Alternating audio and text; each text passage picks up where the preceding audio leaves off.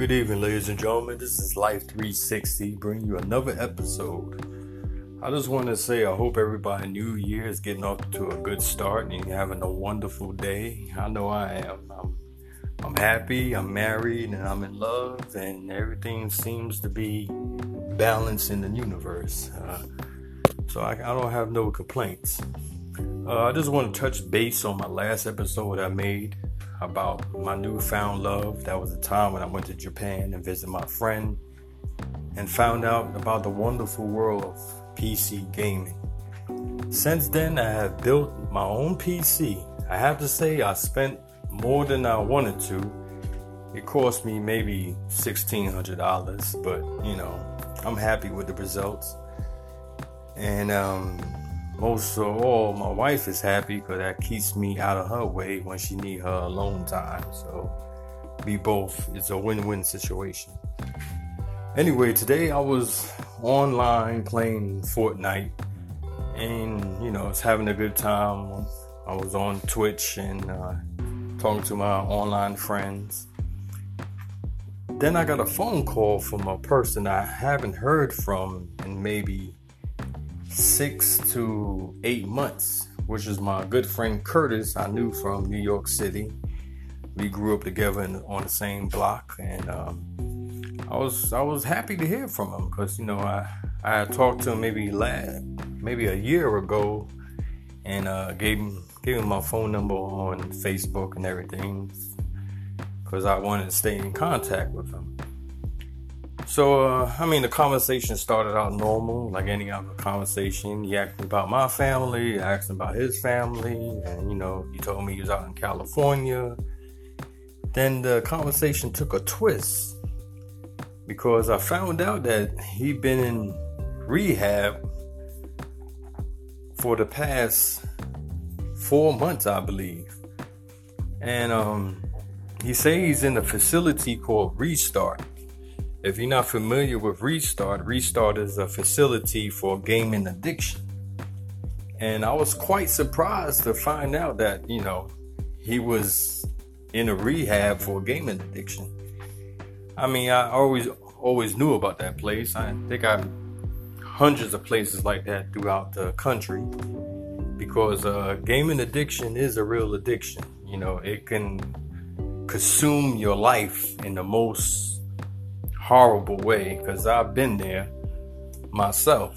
Now that I'm a casual player, but at one time I was uh, 24 hours a day, seven days a week.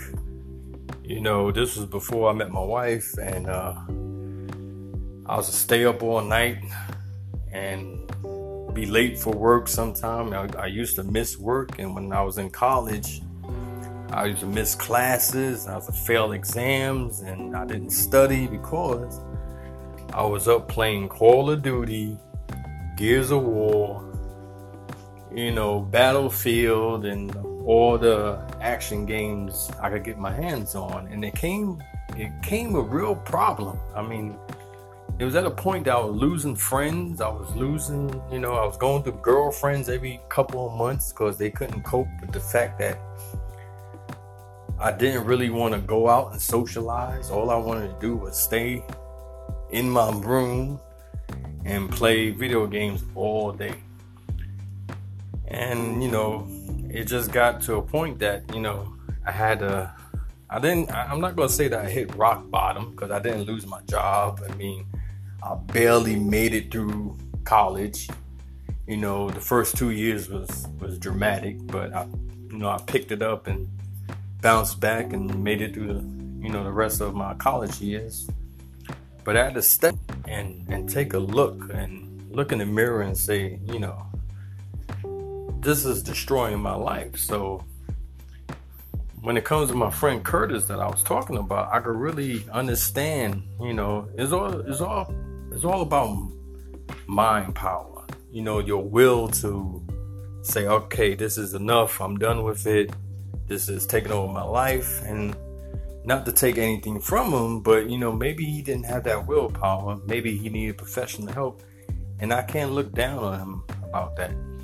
And uh, the whole point of this conversation is that you know I know plenty of people that is going down that path of, you know, not having a social life and not worrying about, you know, starting a relationship or worrying about bills or worrying about food in the fridge and all they care about is paying that 45 to 50 dollars a month to keep their online service on. And I mean, it, it, you know, like I said, you know, play playing games, video games is a great thing. I mean, this is a billion dollar business, you know. These companies make billions of dollars a year off of consumers that go out and spend their hard earned money to buy a video game and enjoy it. Many people have different reasons to playing the video games. You know, it could be the their favorite character, it could be they, they love the graphics, it could be because they have the first five games of the series that they're playing. And for me, it was just to get stress out. I mean, I was to get on Call of Duty. I was have a bad if I had a bad day at work or I had a bad day at school. I was to come home and just crush the competition. You know what I'm saying? And just let all that stress out. So that was my reason, you know, of the addiction, so to speak. But now that I'm a casual player because I got more responsibility now, you know, I got a we just bought a, a, nice house and you know I just got married, you know, we got two dogs, we got four cats, we got a wonderful backyard I gotta take care of every day and you know there's things to do around the house and you know there's is the marriage life so I have to make time for my marriage before anything else. You know, that's the most important thing. So when I, you know, when I have time, I'll get on. You know, like today, I took a, you know, a day off of work, and um, my wife she went to work, and I cleaned up the house a little bit, and I, you know, I hopped on the game and played for a couple of hours, and then that was it. I don't have that that uh, addiction feeling that you know I must get up, get you know to get on and and reach the top 20 of the leaderboard. I don't have that addiction anymore. But uh, you know, I, I told my friend, I said, you know, I hope everything works out for you, and you know, stay in touch, man. And you know, you know, he lost his girlfriend, he lost his apartment, you know, he burned bridges with his family, and that's a lot of that's a lot of things you have to recover from. And I just told him, you know, everybody get a second chance, you know.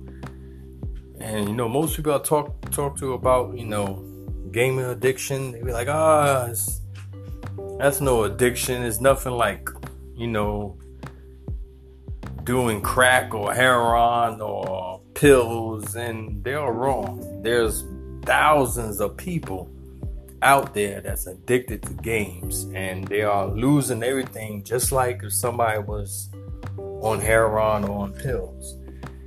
Especially now that every time you turn on TV, they're promoting a new game, or you know, you go on your PC, you could download thousands of games for free, and you know, this is an addiction. So, I mean, I was, I just want to speak on that, and you know, to let you know there, there is a dark dark side to PC gaming or console gaming or whatever you play. Just be careful. Just try to keep a balance. You know, that's the virtual world, but you're living in real life and you have to take care of your real life before you even put all your time into a virtual world.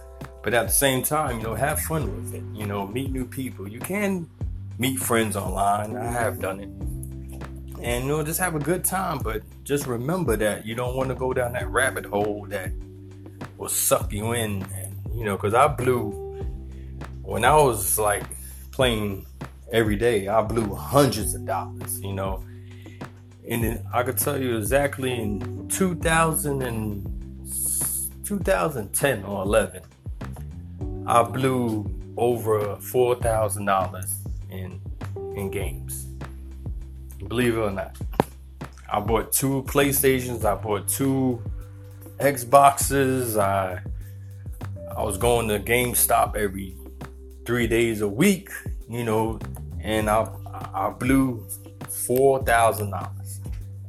And that was the time when I said enough is enough. I have to, you know, change. So I'm just rambling, but I'm trying to make you know get a point out there that you know if you have kids, you know, that's a gamer and on YouTube, you know, sometimes you know you gotta pull them to the side and look. Let's go for a walk in the park. Let's go to the movies. Just let's get some fresh air, cause you don't want them to go down that rabbit hole, like I said. So. Uh, that's all I have to say, and I hope you enjoyed this episode about the dark side of gaming. And uh, have a wonderful day, and I'll be talking to you later.